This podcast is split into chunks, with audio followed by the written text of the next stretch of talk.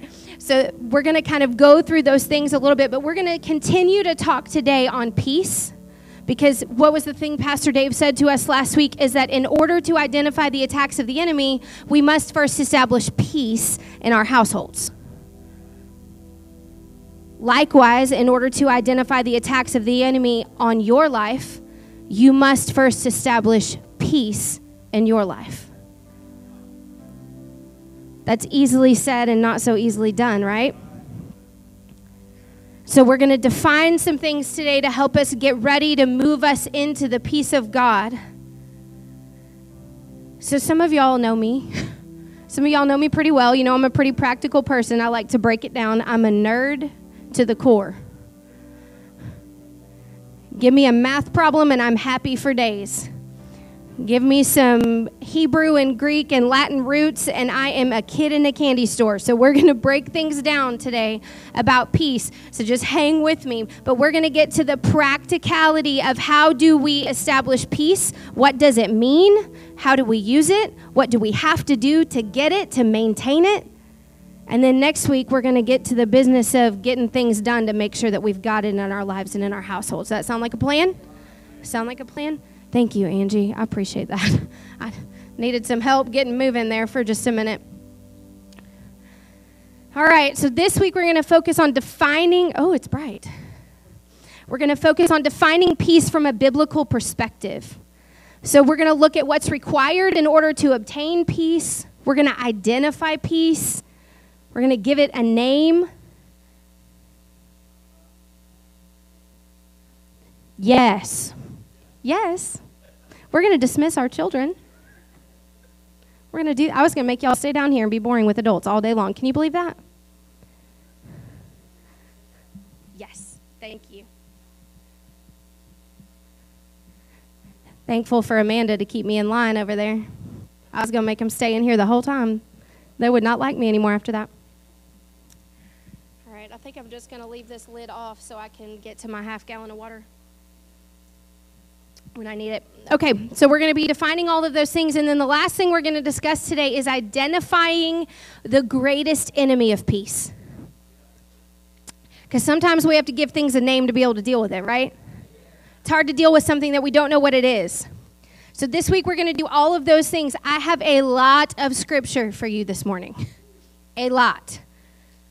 So bear with me, buckle up, we're going to move kind of fast. If you are a note taker, please take note of the scripture references, because once we kind of talk through these things, I will tell you we are barely scratching the surface in a less than one hour service of the meaning and the depth of everything in these scriptures. So I encourage you, write them down, take it home, and hang out with Jesus. Because if you look more deeply into what peace is, who brought it, how it works, what we need to do in order to obtain it, there will be no stopping you from maintaining it in your life. We can't obtain and maintain what we can't identify. Okay, so I would encourage you to do that. We may not have time to flip to every verse, so I'm going to read them. We're going to talk through them. If you've got time to get there, feel free to jump there with me, but we're just going to get moving, okay? All right, and lastly, I don't know if all of you know this, but my kids are homeschooled, and so the teacher in me, like, rises up when I have to teach something, so we got homework this week. We got some homework this week because, like I said, we're going to identify some things this week, but next week we have some work to do, and if we want to get some work done, I need you to come ready to get that work done. Is that fair? Is that fair? One of the things that I love about Sunday morning services and about teaching and about discipleship is people are able to unpack for us things that we may not have seen before, but it should not end when you walk out that door. Here's the thing that we were talking about in, in a staff meeting here one Monday morning. I was telling Dave, I was like, man, I take notes like a crazy person, and I write them all down, and I think I've got these ten like golden nuggets that I'm going to take home and study, but if I don't take the time to review them all, I remember one, and the rest of them disappear. And so God unpacks all these incredible things for us, and we miss out on some of the depth of what he's got for us because we walk out of here on Sunday morning and think we don't need to continue to put it in the rest of the week. So I encourage you, if you take notes, take notes, take references, the scripture references, take them with you, and dive in a little bit deeper on your own throughout the week. All right. Let's pray, because I really need some Holy Spirit to help me get through some of this today. Um, and then we're going to move into the Word. Heavenly Father, God, we are so thankful for what you've already done this morning. God, we love your presence more than anything.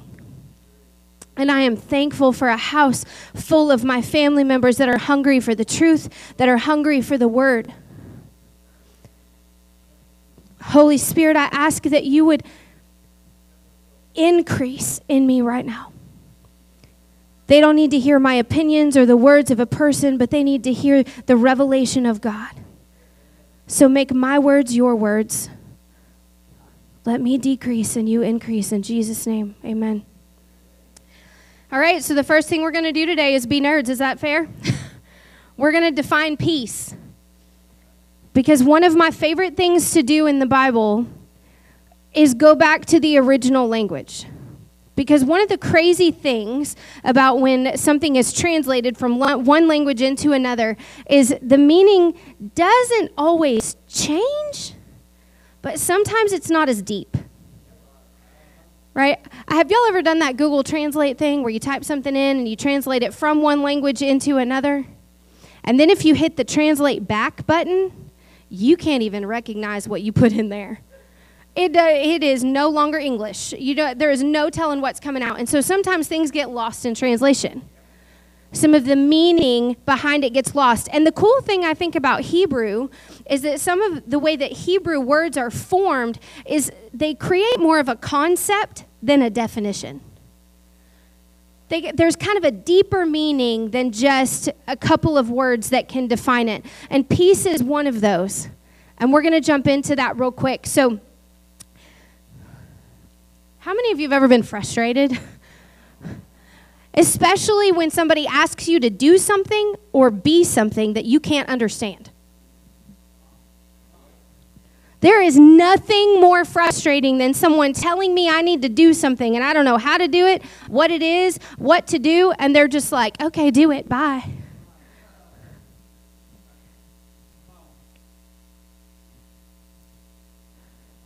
My favorite is when people say you need to act more like Jesus. That's real hard to do if you don't know how Jesus acted. It's real hard to do if you don't know his character, if you don't know what he likes, what he dislikes, what makes him happy, what he loves. When somebody says, be more loving, that's real hard to do if you don't know what love is. It's hard to be loving when you don't know that love is an action and not a feeling. It's hard to be loving when you don't know what love really looks like because you've had some really bad examples of it in the past. This one might stir up some people here this morning, so don't throw nothing at me.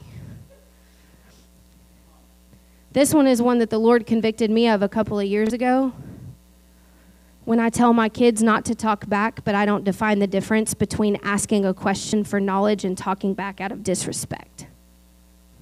Did you know that the word why can be said in more than one way? The word why can be said with the heart of, I will do what you ask me to do, but please define it for me so I can learn from it. Or it can come from a place of stubbornness that says, why do I have to do that? I don't want to do it. But here's what happens when we don't define things for people, when we just throw something out there, when we teach our kids that they can't ask the question, why do you know that we're their authority?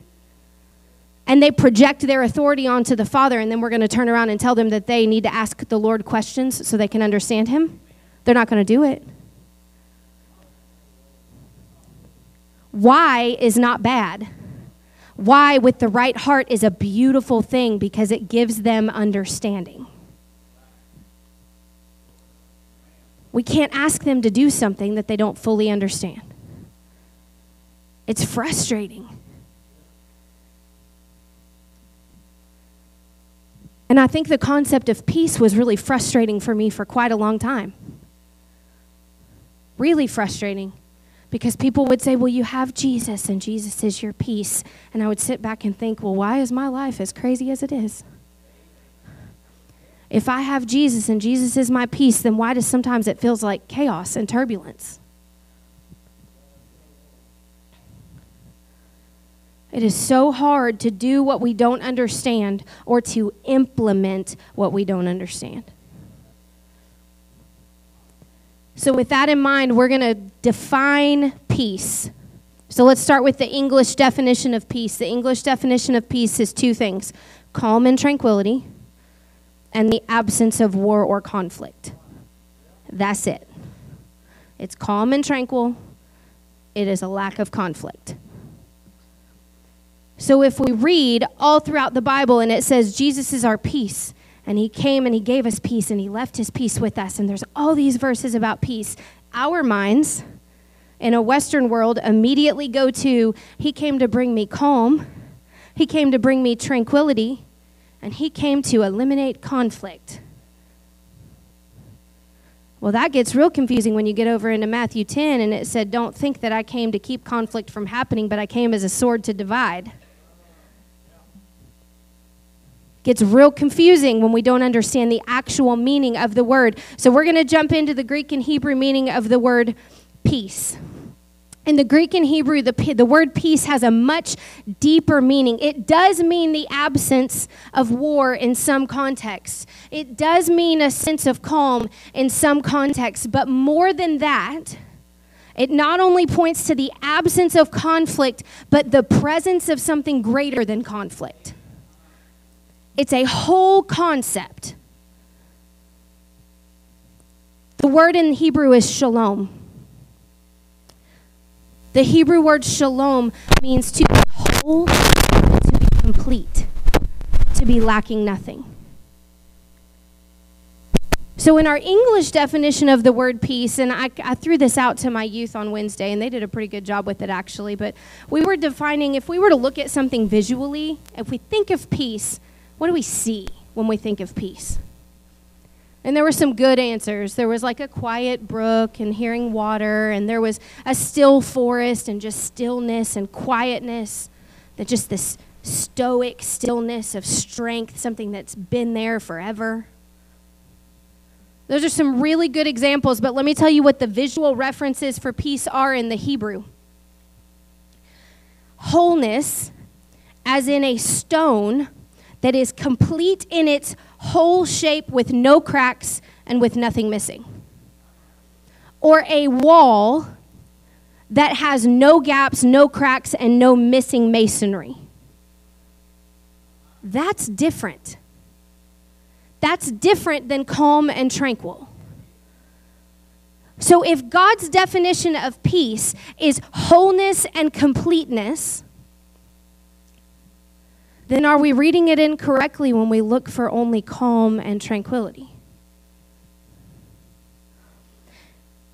It kind of takes on the context of something that has a whole lot of moving parts, something that's really complex, and all of the things fit together and work together to make something whole and complete, kind of like machines. Everything in it works together to make things whole and complete. Who else in this room is a little bit complex? I'm a lot complex. I'm a, I'm a, I guess I'm a woman. That's okay. We're a lot complex. But all of the pieces of who we are, relationships, personality, situations, everything that we have in our life, all working together, creates a, com- a sense of completeness and wholeness. That sense of completeness and wholeness, when everything is in alignment, is your shalom. That is peace.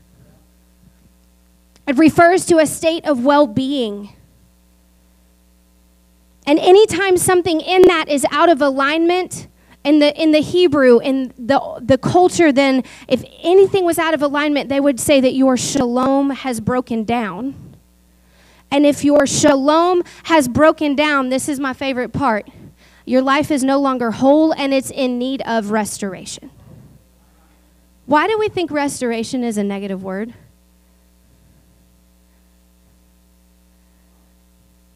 Because it doesn't mean that we're innately broken. It means that we need a Savior. And that's a good thing. In a state of wholeness, There's a, well, there's a couple of different ways that shalom is used. So let's back up. We're going to use this really quick. So I think this is fascinating. In the Old Testament, you'll find almost any reference in the Old Testament where you see the word peace, it's a direct translation from shalom. So in Job, Job says, my tents are in a state of shalom, after he counted everything that he had, because he had everything that God gave him and nothing was missing. Okay?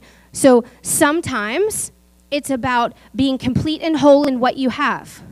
It also speaks of if you make damages to someone else's property. Let's say you have a dog that goes and kills somebody's chicken, or goes and messes up somebody's yard.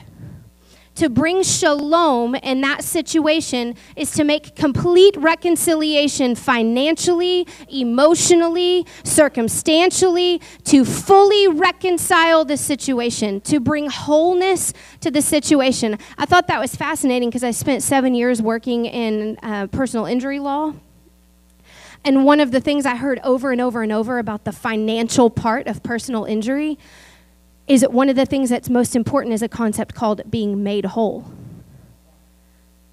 They are responsible to completely restore everything to you. That's the concept of shalom. And what the third way that it's used is in reconciling relationships and in reconciling wars. I think this is fascinating as well. Do you know that peace, when it talks about shalom in terms of kingdoms, and it says they made peace with each other, do you know that does not mean that they just stopped fighting? It actually means that they became a team and started working for each other's mutual benefit.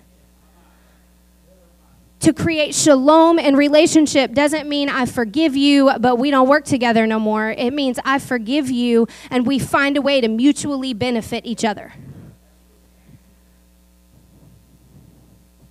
Does anybody notice a thread here? This is my favorite part of this whole thing. When Jesus showed up, he came and he repaid our damages. He came and he reconciled our relationship. And he came and he gave us the part of us that was missing that made us whole. And that is why in the New Testament it says that Jesus is our shalom. The word for shalom in the Greek means the same thing. The word is eirene. It still has a full context of meaning, but when you're reading in the New Testament, you see the word peace in the New Testament.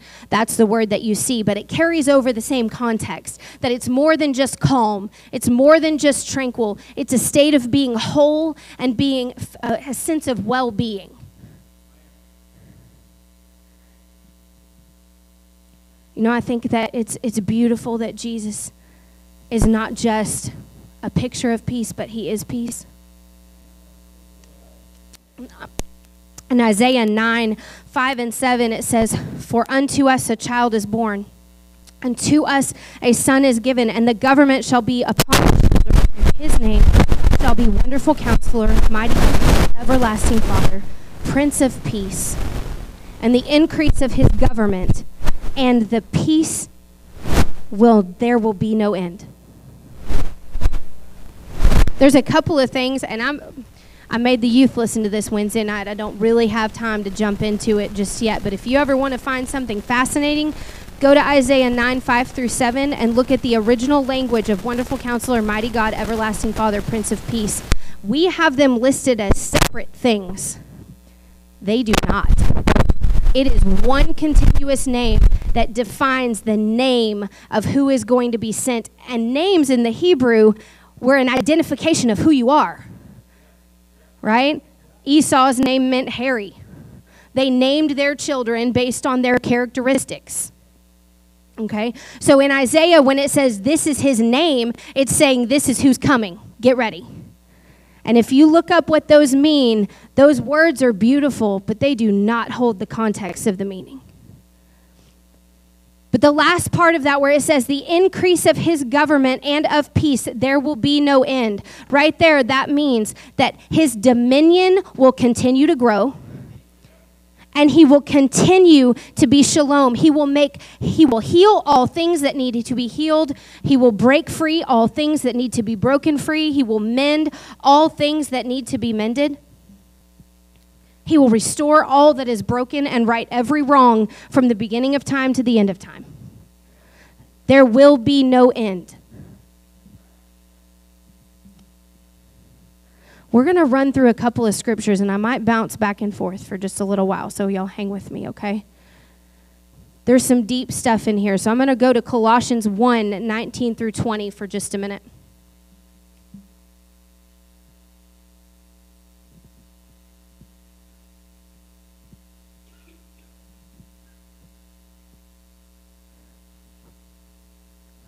So I never want to say anything that's not backed up by the word, because my opinion does not matter. I tried to play God for a real long time, and I was real bad at it. So we've talked about this morning that God came to reconcile our relationship with Jesus, that he came to make us whole, to make us a complete person by reconnecting us with the spirit that we were originally created with, and that he, re- he came to repay damages. So I'm going to show you in the scripture biblical references that point to every one of those things. Okay, we're going to run through them. Colossians one, nineteen through twenty says, "For in him all the fullness of God was pleased to dwell, and through him to reconcile to himself all things, whether on peace by the blood of his cross." He came that through him would be reconciled to himself all things, making shalom, making wholeness by the blood of his cross. In John fourteen, twenty-four through twenty-seven, it says, "These things I have spoken to you while I am still with you. But the Helper, the Advocate, the Holy Spirit, whom the Father will send in my name, will teach you all things and bring to your remembrance all I have said." Y'all, this one is deep. If you're going to spend some time on something this week, hang out here for just a minute. Jesus says to his disciples, "Peace I leave with you. My peace I give to you. Not as the world gives. Let not your hearts be troubled, neither let them be afraid."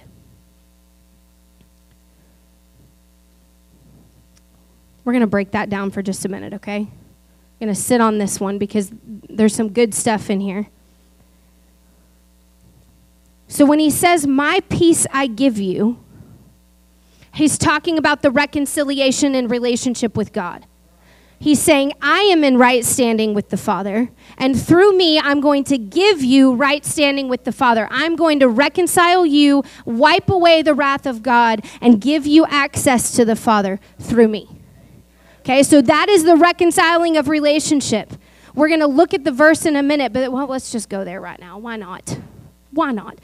Romans five one is the reference in that verse, and it says, "Therefore, since we have been justified by faith," since we have been made just in the sight of God by faith, "we have shalom with God through our Lord Jesus Christ." We have peace with God. It doesn't mean we have lack of conflict.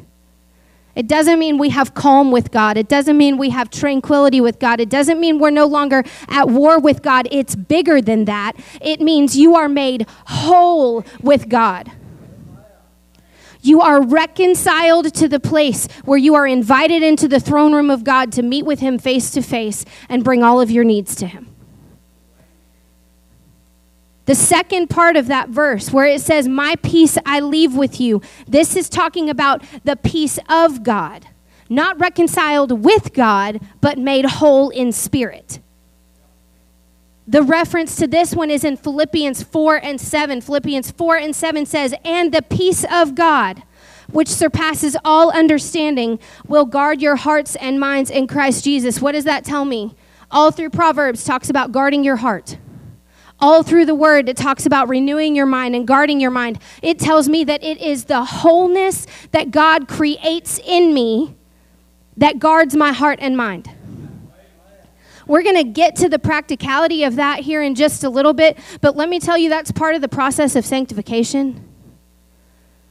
It is something that we work out as we go. It is not a suddenly moment. So if you want to get to the place where you have a guarded heart, where you have a guarded mind, where you are in control of your thoughts, where you have created wholeness within yourself, we're going to do that over the next few weeks. We're going to walk that out. But that's what this is talking about. He brings you reconciliation, but he also brings you a process that can get you to holiness if you're willing to go there.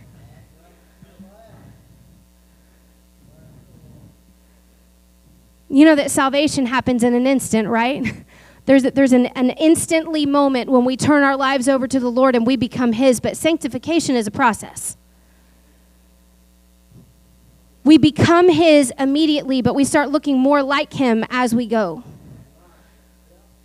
And if Jesus is the picture of wholeness, then my wholeness happens while I become more like Jesus. So we're going to continue to talk about that in just a little bit. Ephesians two and fourteen. It says, "For he himself is our shalom, who has made us both one and has broken down in his flesh the dividing wall of hostility." We're going to sit on this one for just a minute too, because when it says in the beginning of that, "For he himself is our peace," that literally means he himself is our peace. This is not talking about he brought it to us. This is Jesus is shalom. Jesus is the whole and complete and perfect picture of humanity and spirit as one. He is what we were intended to try to be but failed to be. He is everything that we should look for and look towards and model our lives after. He is our picture of wholeness.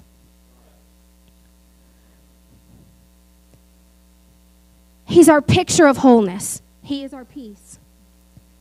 Who has made us both one. He has reconciled me to the Father. And who has broken down in his flesh the dividing wall of hostility. He sacrificed his body as the payment for my sin. It's all there.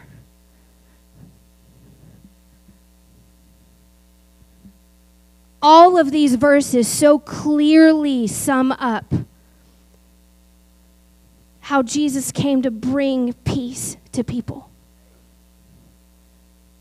That he paid our debt.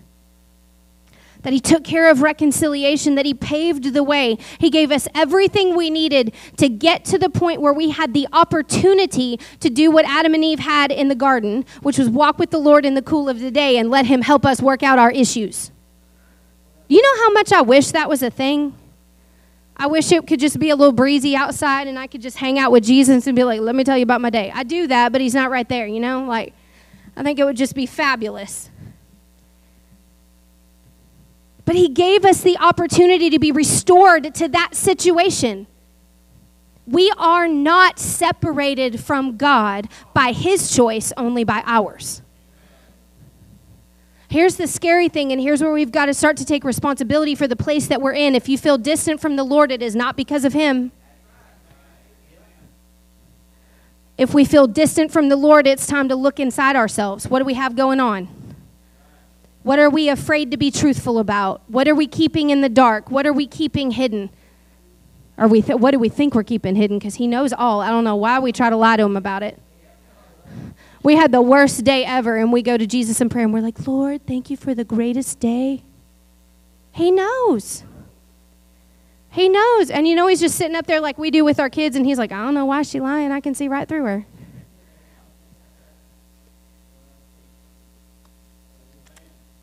So we've talked about reconciliation. We've talked about the payment for debt.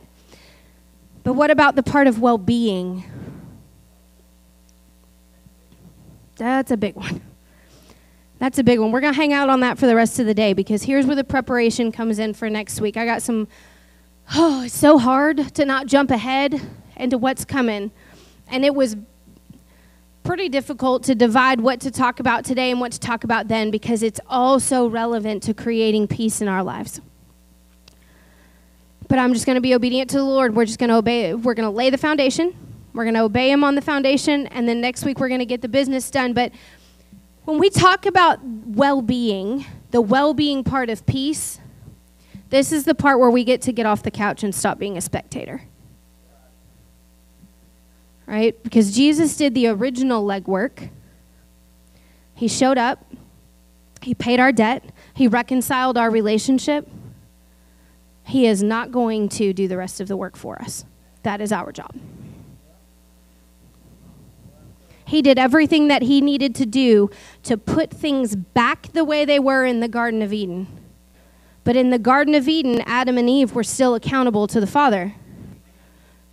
What happened when they did something they shouldn't have done? He showed up and he was like, "Where are you at? What you doing?" And they said, "I hid because I was afraid to tell you what I did." They were still accountable to the Father. They still talked through things with him. They still worked through their issues. You know, one of the things that frustrates me, and I love that Pastor Dave made a post on Facebook about it. If you have not seen it, go look at the post on Facebook that Pastor Dave made this week about process of working out our junk. You have to have Jesus first. But there's a process for a reason. And just because you come to the Father does not mean that all things are made well in a moment. And it would not be the kindness or the grace of God to do that. And I'm going to define for you why.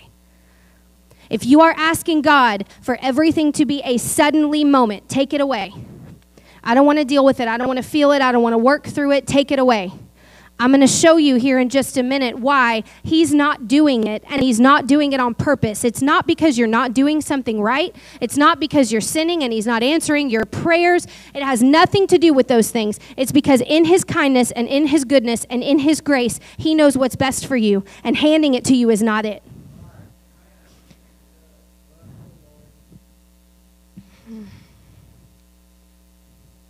So what is it that gives us the ability to experience the wholeness in our life?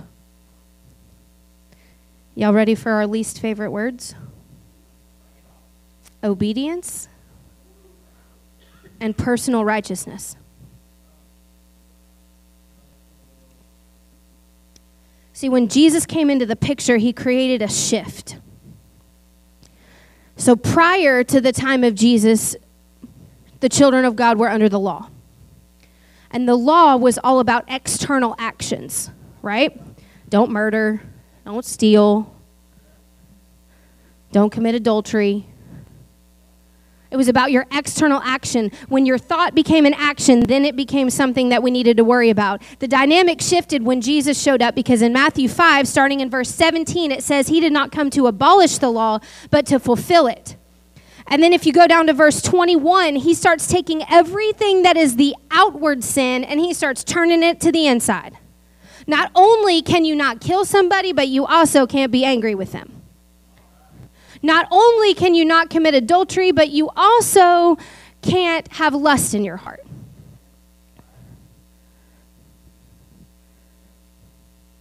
Obedience is clearly now both about action and about intention. He turned everything inward. He made everything about the heart. Why did he do that? Because prior to the coming of the Holy Spirit, the Spirit of God did not reside on the inside. Now that the Spirit of God resides on the inside, we have some house cleaning to do to be able to hold the presence of the Spirit of God.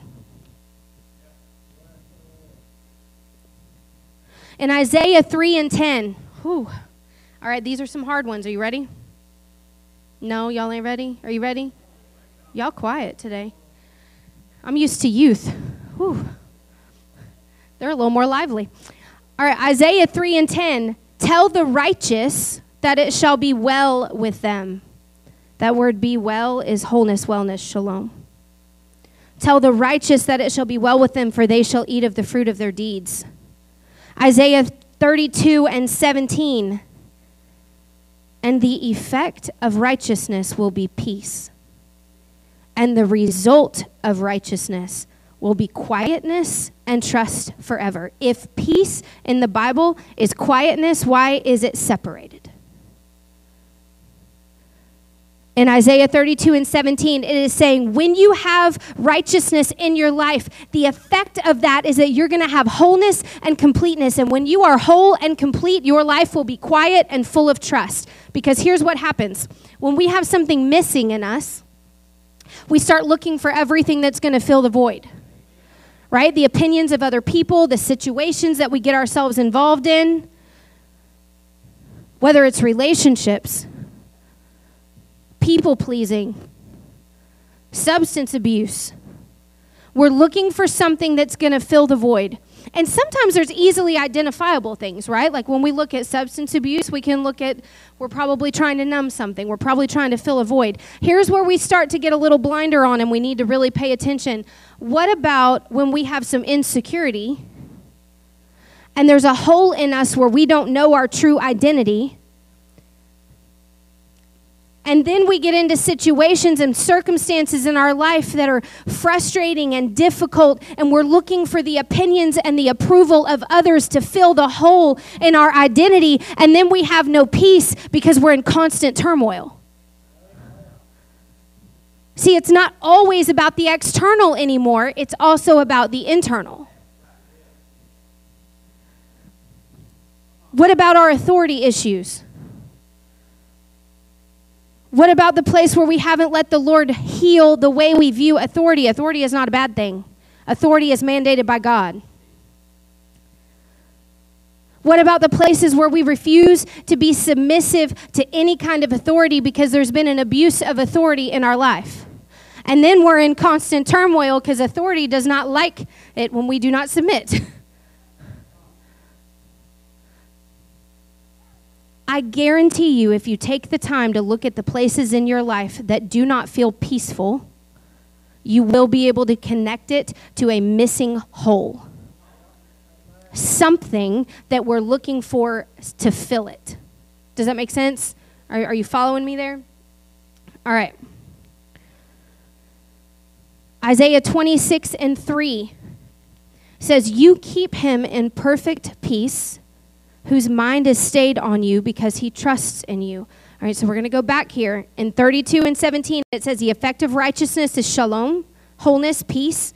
The result of righteousness is quietness and trust. And then it says you keep him in perfect peace whose mind is stayed on you because he trusts you. That just told us right there how to obtain righteousness. They're connected. The effect of righteousness is wholeness. The result of righteousness is quietness and trust. You keep him in wholeness whose mind is stayed on you because he trusts you. When your mind is focused on the correct thing, you will act in righteousness and feel whole. In Isaiah fifty-nine and eight, it says, the way of peace they do not know. There is no justice in their paths. They have made roads crooked, and no one who treads on them knows peace. That's a scary verse.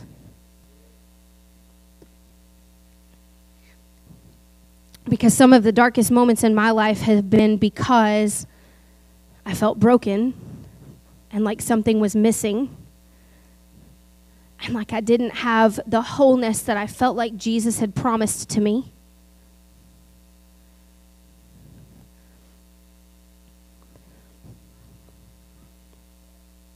But I didn't understand the connection between my mind and righteousness. In First Peter three and eleven, it says, let him turn away from evil and do good. Let him seek, this is in the New Testament, so it's irene, which means the same thing. Let him seek peace and pursue it. Let him turn away from evil and do good. Let him seek wholeness, completeness, reconciliation, and do good. We are not out to seek calmness and tranquility. That makes no sense in the context of the word when it says, you will be hated as I was hated. There will be troubles in the world. Rejoice when you get into hardship.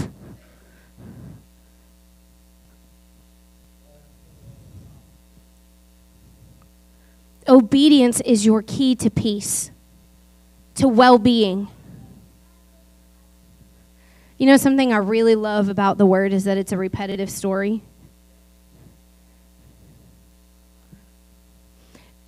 It reminds, okay, this reminds me of my grandpa. We're going to take a family field trip for a minute. Is that cool? Okay. My grandpa, before he passed, like hit, when I would always know he was serious about what he was saying when he would repeat it. Yeah, exactly. Three times. Two or three. Two times was serious. Three times was get it done now. Like, and he would go ahead and repeat it before he knew you were not going to do it. Like, he'd just say it three times. Go out there in the yard. Go out there. Go, go out there. Go out there. Immediately, three times, repeated. Because when we repeat something, it gains intensity and depth, right?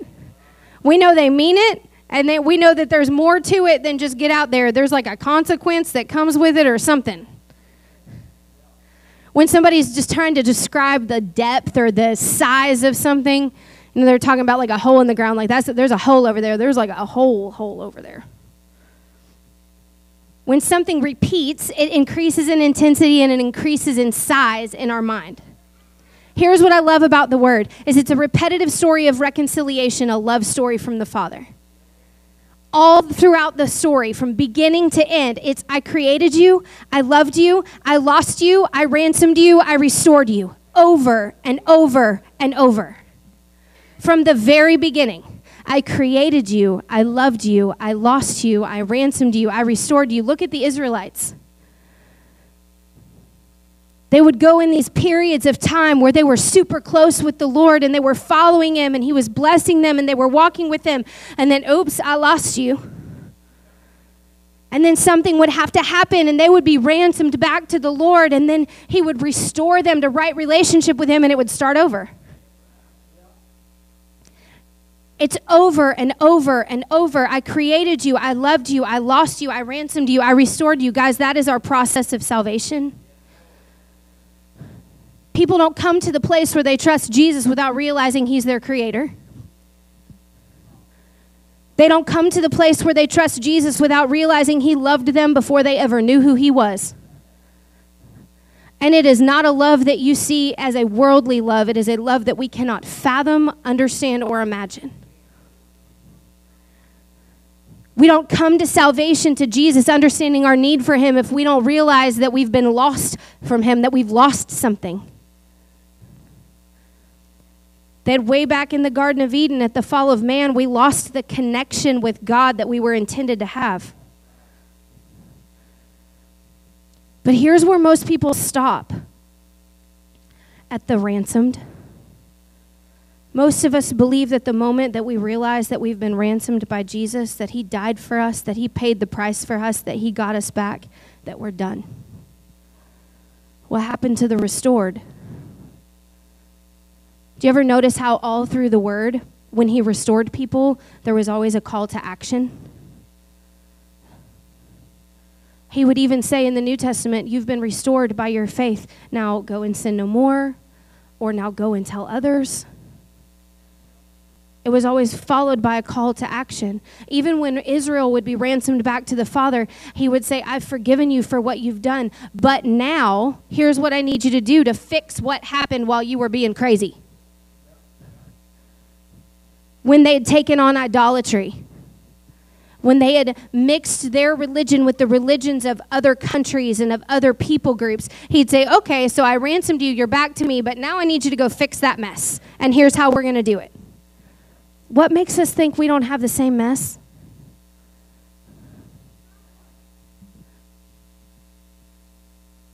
You know, I was raised in church. I was raised in religion, not relationship with Jesus. At no fault of the people who were teaching me, I was just stubborn. But even being raised around believers and even being raised in the church and even being around the things of God, I was so full of the culture because it is a lot louder than the church in most places that I have some messed up thinking patterns. Anybody else have some messed up thinking, or is it just me?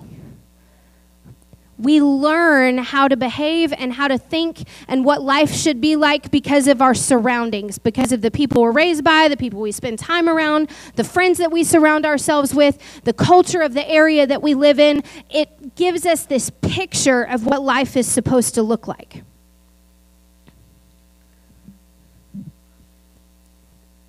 As people, we're made to be adaptive.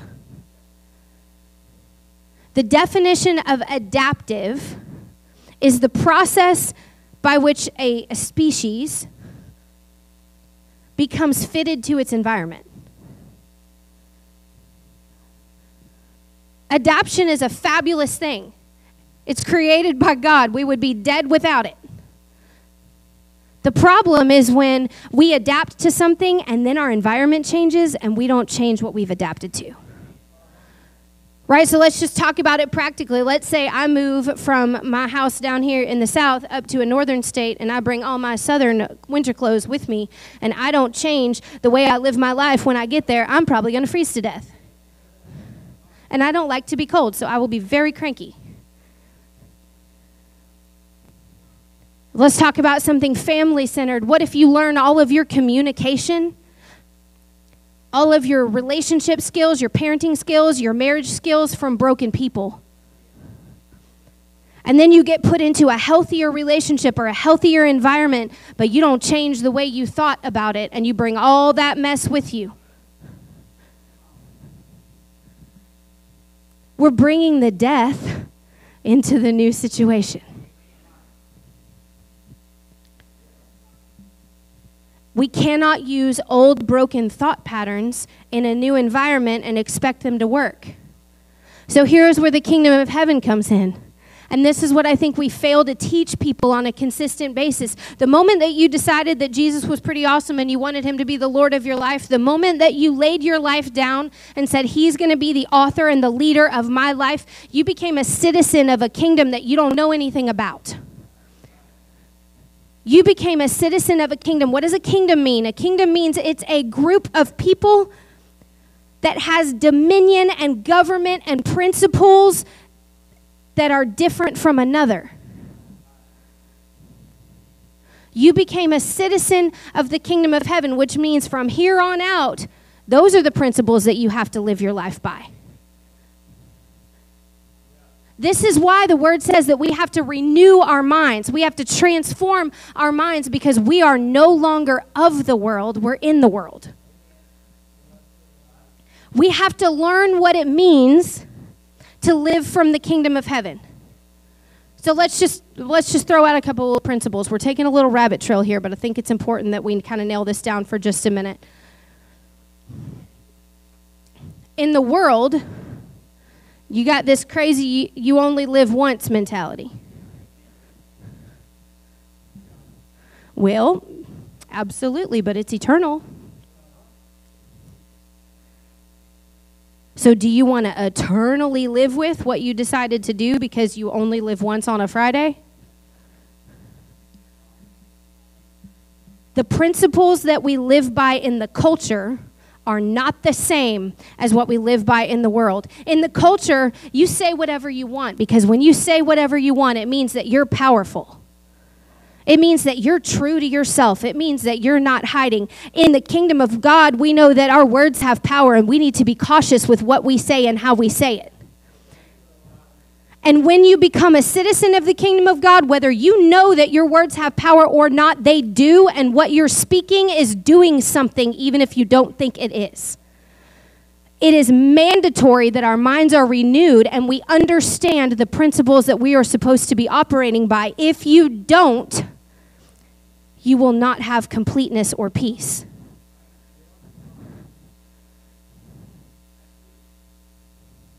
We were all born into a world that gratifies sin, that glorifies the destruction of truth, glorifies perversion, lust, greed, self-centeredness, divisiveness, distortion of gender, distortion of God's ordained family unit.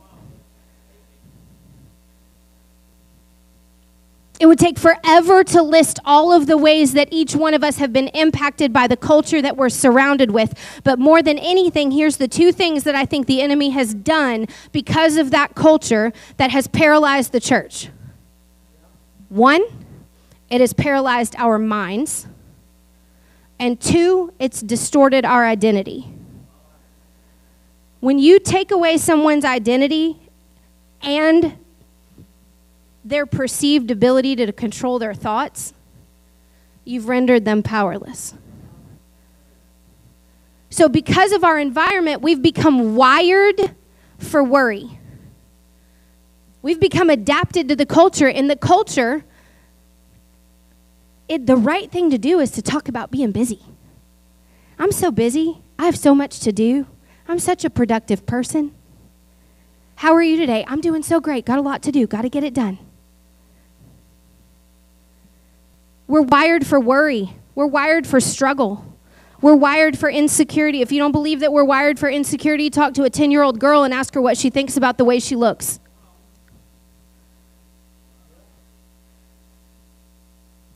Ask her what she thinks about whether she's accepted intellectually. If you don't think we're wired for insecurity, ask any young person whether they feel valued for their opinions on anything. We're wired for anxiety and shame and unworthiness. I am not saying that we should not pay attention to mental health. We absolutely have to. That's what we're talking about today. What I am saying is that unwell mental health should not be glorified. People wear mental health issues as a badge of honor. And their transparency about it is something that they take pride in. We should not hide the things that we struggle with, but you do not have to stay the way God found you. There is one hundred percent a place for mental health professionals.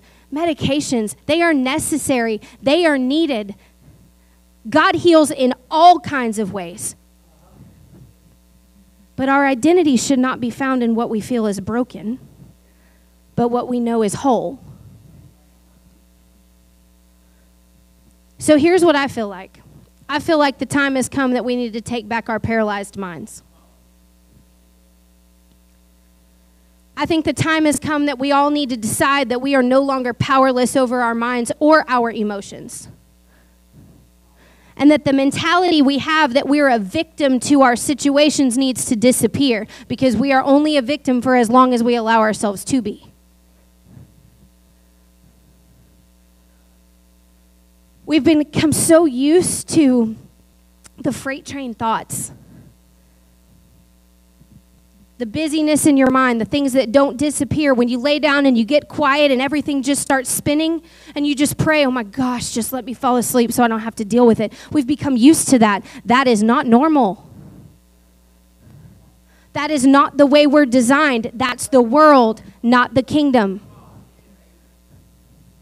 We've become used to the incessant internal chatter. Am I the only one that can clean my house and have an entire argument with somebody that ain't even there in my head? Anybody else ever done that? Like the whole thing. Like the whole argument. I'm going to plan out what you're going to say and then how I'm going to respond to that. We didn't even have an argument. It's not even there. My husband hadn't even come home from work yet, and I've got it all planned out. What is that? That is not the kingdom. That's the world. We've accepted these things as ju- we're just people, we're just human, that's how we're made. Romans twelve two says, do not be conformed to this world, but be transformed by the renewal of your mind, that by testing you may discern the will of God and know what is good and acceptable. Our mind has to become renewed to the kingdom and to our new environment. We have to understand how we're supposed to behave, how we're supposed to operate. What does peace look like? God's peace is not the world's peace. God's love is not the world's love. God's joy is not the world's joy. For everything that God gives us as a fruit of the Spirit, there is a worldly counterfeit. And in order to be able to identify those, we have to be able to define the real one. What does it look like? How do we know what it is?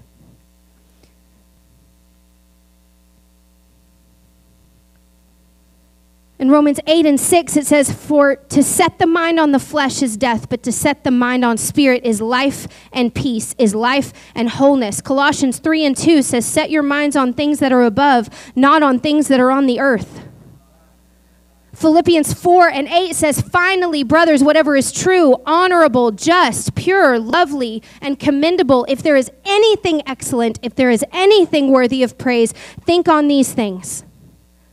Why does the Word talk so much about thoughts if we ain't supposed to do nothing with them? All right, here's my favorite one, y'all. That's my favorite one of all of them. And it's because for a really long time, this was my favorite verse, like my favorite go-to to feel like I was controlling my life, which which is funny because the only one who's ever been able to make sense out of my life is not me, it's Jesus. But anyway, Second Corinthians ten and five. "We destroy all arguments and every lofty opinion raised against the knowledge of God, and we take every thought captive and make it obedient to Christ."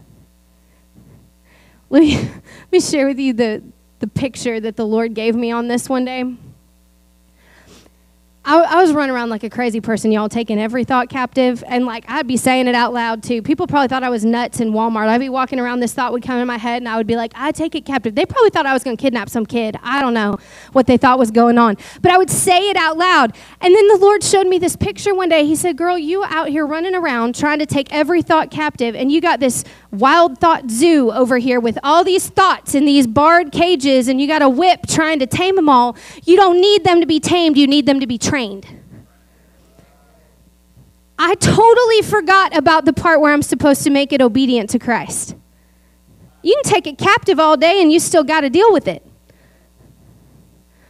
Where's the part where we make it obedient to Christ? I never came back around to that.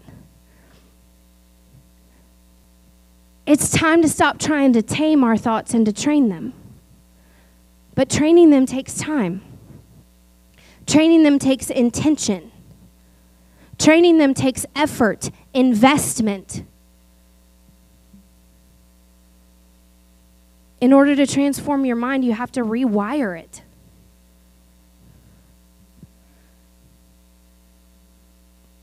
One of the, the classes that I took in college, it was probably one of my favorite classes. It was on the science and psychology of learning.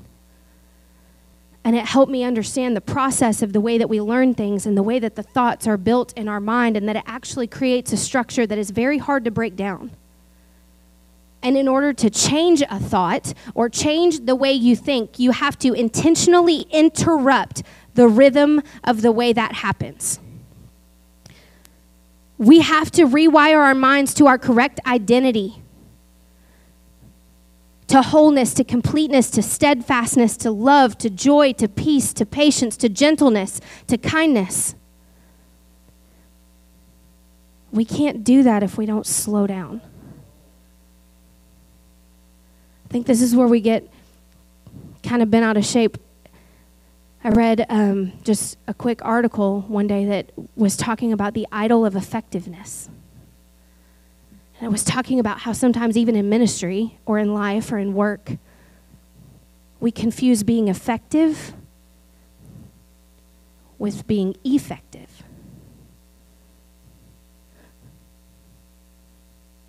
We confuse being busy with making impact. There's a difference.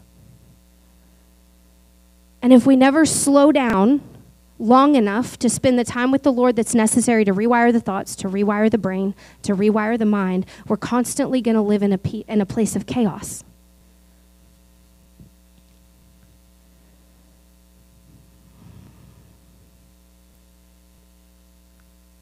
One of my favorite quotes, and it's an anonymous quote. I have absolutely no idea who said it, but they were super smart.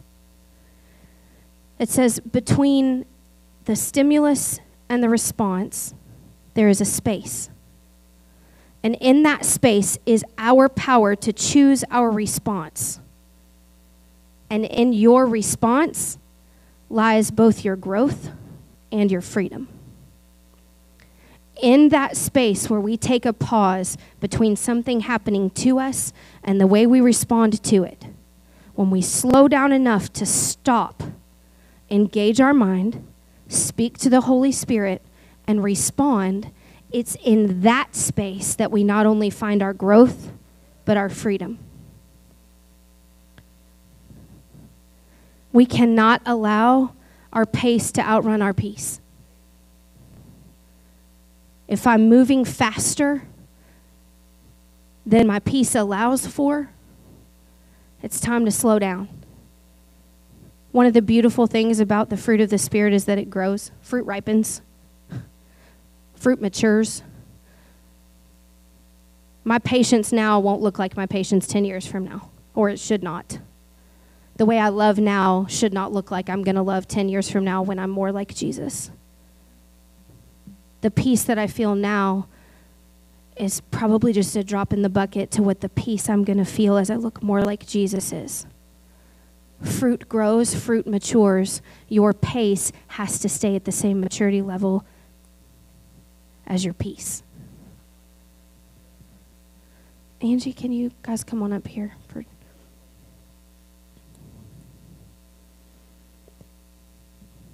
You know, there's two, there's two camps that people kind of sit in when it comes to working through things with the Lord. Some people believe we only need Jesus, and some people believe we need to work through every detail of everything. The truth is right in between.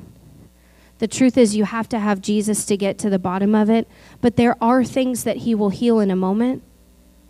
There are other things that he walks you through the process. And here's why. Just a real quick story about my oldest son. Um, my house was the house where all of my appliances disappeared to his bedroom, and I didn't know where they were, but he was taking them apart. But in the process of taking things apart, in the process of deconstruction, he would learn how all the pieces worked together, what was broken, what worked well, and what a whole picture of it would look like. In deconstruction, he learned how to construct and restore. Here's the thing about process, the thing about deconstructing those thoughts, those bad behavior patterns. The reason that God will not just take them away from you is because if you don't take the time to take them apart piece by piece, you won't know how they got there to begin with, and you'll walk right back into them.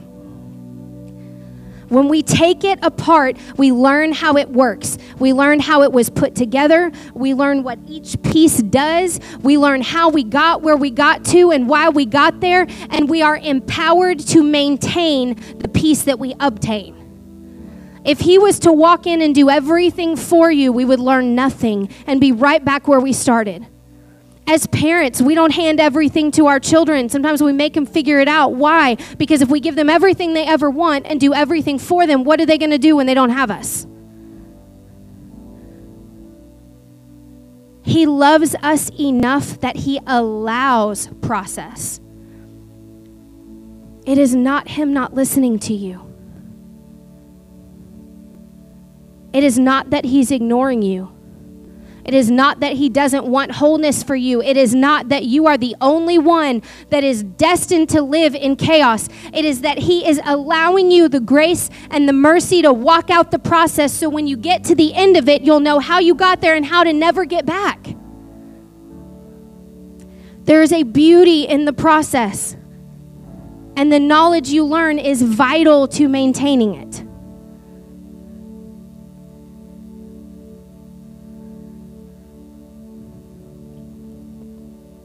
When we learn through deconstruction how to maintain the wholeness that Jesus intended for us, how to be complete and lacking nothing, we no longer have a need to be validated by anything but Jesus. And I love that song that we sang earlier. Y'all, it's my anthem right now. I put it on repeat all the time.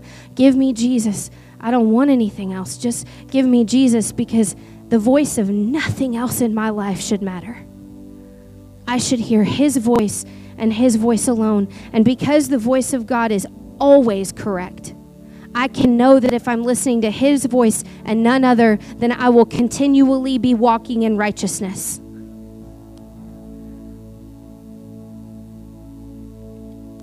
When we cultivate that state of stillness and completeness and wholeness, we then have the ability to identify attacks of the enemy. Because in the Word, when it talks about Jesus and it talks about him walking into situations where he started dealing with people, he would say that his spirit was troubled. And that's how he would know where to go and what to do. And that word troubled literally means to like roll, like a boil, like a water that is boiling, that the surface has broken on. Here's the thing, y'all. If we live in such a state of trouble that we can't identify when more trouble is coming, the enemy has free access to wreak havoc in our lives because we can't identify him before he's done what he came to do.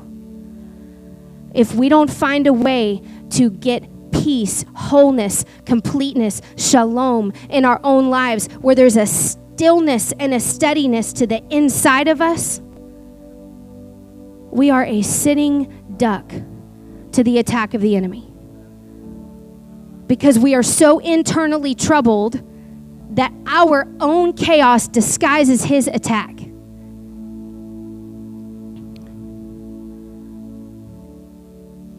When we're in a state of wholeness and completeness, identifying the attack of the enemy comes so quickly at the moment we feel that trouble that we're able to say, oh, no, not today. Not today. We're able to deal with the situations as they come.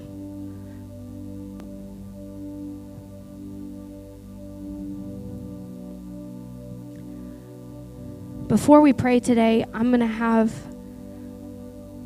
Audrey sing this song. And I'm, I'm going to warn you, if you wore makeup today, sorry for you, because this song will wear you out. It's absolutely incredible. Listen to the heart of the song. Listen to the stillness required to hear the voice of God, to feel the peace of God. And then after we get through this, we're just going to sit in it for a minute because I just feel the Holy Spirit asking us to just rest and let this sink in for a second, okay? Because this is a lot, a lot of scripture, a lot of stuff. We're going to let it sink in for a minute. After that, we're going to talk about our action steps to get ready for next week. Sound like a plan?